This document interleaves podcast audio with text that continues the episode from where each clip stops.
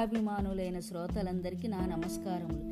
నేను మీకు వినిపించబో కథ శాప విమోచనం రచించినది చోరగుడి మల్లికార్జున శర్మ గారు. వెంకటపల్లి అగ్రహారంలో విశ్వనాథ శర్మ గురుకులం ఉంది. ఉత్తమ విద్యాబోధనకు పొరుగు రాజ్యాలలో కూడా మంచి పేరు పొందింది. అన్ని శాస్త్రాలు బోధించేవాడు విశ్వనాథ శర్మ. తర్కశాస్త్రం మొదలుపెట్టినప్పుడు దానివల్ల ఏమిటి ప్రయోజనం అని సందేహం వెలిబుచ్చారు కొందరు శిష్యులు.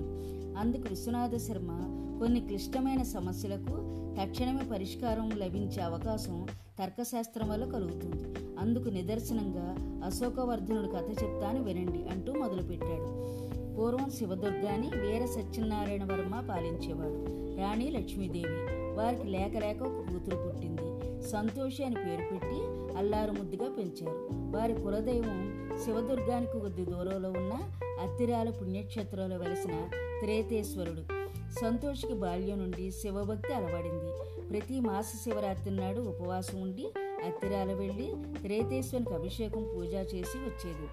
అలా ఒకసారి అత్తిరాల వెళుతుండగా మార్గ మధ్యలో అడవి ప్రాంతంలో హఠాత్తుగా ఒక భీకరాకారుడైన రాక్షసుడు వచ్చి రాకుమారి సంతోషిని పట్టుకుని అడవిలోకి వెళ్ళిపోయాడు. తోడుగా వచ్చిన కొద్దిపాటి పరివారం భయంతో పారిపోయి రాజుగారికి జరిగింది విన్నవించారు. రాకుమార్ని రక్షించి తెచ్చిన వారికి రాజ్యంతో పాటు రాకుమార్నిచ్చి పెళ్ళి చేస్తానని ప్రకటించాడు సత్యనారాయణ వర్మ. చాలామంది రాకుమారులు ఉత్సాహంతో అడవులోకి వెళ్ళారు.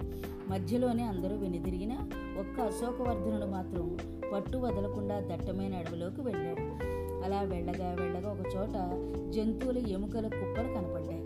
రాక్షసుని జాడ తెలిసే ఆధారం దొరికినందుకు సంతోషించాడు.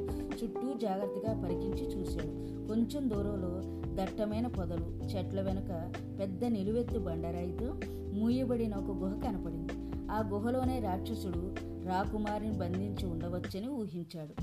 గుహను గమనించేందుకు వీలుగా ఉన్న చెట్టెక్కి దాక్కుని కూర్చున్నాడు అశోకవర్ధనుడు. మసక చీకటి పడుతుండగా ఒక చేత్తో ఒక దున్నపోతుని ఇడ్చుకుంటూ మరొక చేత్తో అరటి పండ్ల గెలను పట్టుకుని వచ్చాడు రాక్షసుడు. గుహకు అడ్డంగా ఉన్న ముప్పై అడుగుల బండరాయిని పక్కకు జరిపి అరటి గెలను లోపల పెట్టి వచ్చి బండరాయితో గుహను మూసివేశాడు. పెద్ద మంట వేసి వేటాడి తెచ్చిన దున్నపోతుని కాల్చుకుని కళ్ళు తాగుతూ తిన్నాడు. తర్వాత గుహలోకి వెళ్ళిపోయాడు. మరునాడు రాక్షసుడు వెళ్ళాక బండరాయిని పరిశీలించి చూశాడు అశోకవర్ధనుడు. దాన్ని కదిలించడం మానవ మాతృకు సాధ్యం కాదని అర్థమైంది అతడికి. రాక్షసుడిని చంపాలన్నా మానవ శక్తి చాలదు. దివ్య ఆయుధాలు శక్తులు కావాలి. వాటిని సాధించడానికి సమయం లేదు. ఎలాగైనా గుహలోకి వెళ్ళి రాకుమాన్ని కలిస్తే మరికొన్ని వివరాలు తెలుస్తాయి. రాక్షసుడు బండరాయిని రెండు చేతులతో పట్టుకుని జరిపేటప్పుడు క్రిందికి చూసే వీలు లేదని గ్రహించాడు. రాక్షసుడు వచ్చే సమయానికి గుహ పక్కన పొదల మాటను దాక్కుని ఉన్నాడు అశోకవర్ధనుడు. రాక్షసుడు బండరాయిని జరిపే సమయంలో పిల్లిలా నక్కుతూ గుహలోకి వెళ్ళి ఒక మూల దాక్కున్నాడు. రాక్షసుడు గుహను మూసి వెళ్ళాక రాకుమారి ముందుకు వచ్చాడు అశోకవర్ధనుడు. భయంతో అరవబోతున్న ఆమెను వారిస్తూ రాకుమారి భయపడవద్దు. నేను త్రినేత్రపుర యువరాజును అశోకవర్ధనుడను. మిమ్మల్ని రక్షించడానికి వచ్చాను. జరిగింది వివరంగా చెప్పండి అన్నాడు. రాకుమారి సంతోషి తనను రాక్షసుడు ఏమాత్రం భయపెట్టడం కానీ హింసించడం కానీ చేయడం కానీ పలుమార్లు తను వివాహం చేసుకోవడానికి అంగీకరించ అంగీకరించమని బతిమాలుతున్నాడని చెప్పింది. సరే రేపటికి ఏదో ఒక పరిష్కారం ఆలోచిస్తాను. మీరు ధైర్యంగా ఉండండి అని చెప్పి బయటకు వచ్చేశాడు అశోకవర్ధనుడు. రాకుమారి చెప్పిన విషయాలను తగ్గించి ఆలోచించాడు. వివాహం కోసమే రాకుమారి తెచ్చి ఉంటే బలవంతంగానైనా పెళ్ళి చేసుకోవచ్చు. కానీ ఇలా బ్రతిమాలవలసిన అవసరం ఏముంది? అందుకు ఏదో నిగూఢమైన రహస్యం ఉండొచ్చు. ఒకవేళ ఏ గంధర్వుడో సిద్ధపురుషుడో శాపవశాత్తు ఇలా ఉన్నాడా? వివాహానికి అంగీకరించమని బ్రతిమాలుతున్నాడంటే ఆమె అంగీకారమే శాప విమోచనమేమో? అది కావచ్చని నిర్ణయించుకుని అంగీకారం తెలుపమని రాకుమారికి చెప్పాడు. అందుకు రాకుమారి మీ ఊహ తప్పైతే అనర్థం జరుగుతుంది కదా? మీరు బయటికి వెళ్ళేటప్పుడు మీతో నన్ను కూడా తీసుకువెళ్ళొచ్చు కదా? అంది.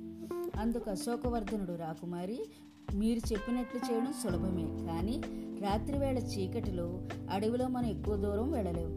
తెల్లవారిన తర్వాత మనల్ని వెంటాడి పట్టుకోవడం రాక్షసుడికి పెద్ద కష్టం కాదు. ఒకవేళ నా ఊహ తప్పైతే వివాహానికి ఏవో షరతులు పెట్టవచ్చు. దీక్ష వ్రతాలు లాంటి సాకులు పెట్టి వివాహం వాయిదా వేయవచ్చు. వాడి ప్రాణరహస్యం కనుక్కోవచ్చు. తెగువ చేసి ఒక ప్రయత్నం చేద్దాం అన్నాడు. రాక్షసుడు వచ్చి అలికిడి కావడంతో అశోకవర్ధనుడు నొక్కుతూ బయటకు వచ్చి చెట్టెక్కాడు. రాక్షసుడు లోపలికి వెళ్ళిన కాసేపటికి గుహలోంచి పెద్ద శబ్దం వెలుగు వచ్చే బండరాయి పక్కకు పడిపోయింది. గుహలోపల రాకుమారి ఆమె ముందు దివ్యకాంతులు చిమ్ముతో ఒక గంధర్వుడు నిలబడి ఉన్నాడు.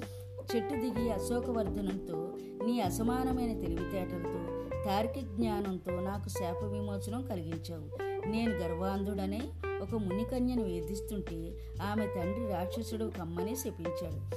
ఆయన పాదాల మీద పడి ప్రార్థించగా శివభక్తురాలైన రాకుమారి నన్ను రాక్షస రూపంలో ఉన్నప్పుడు వివాహానికి అంగీకరిస్తే శాప విమోచనం అన్నాడు.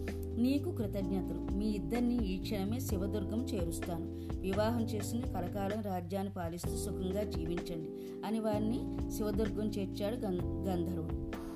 ఈ కథ వల్ల తెలిసింది ఏంటంటే ఆపద కాలంలో తార్కిక జ్ఞానం బాగా పనికొస్తుందన్న విషయం తెలిసింది. సమయస్ఫూర్తి ఉండాలన్న విషయం కూడా తెలిసింది. నా కథ విన్నందుకు మీకు నా ధన్యవాదాలు.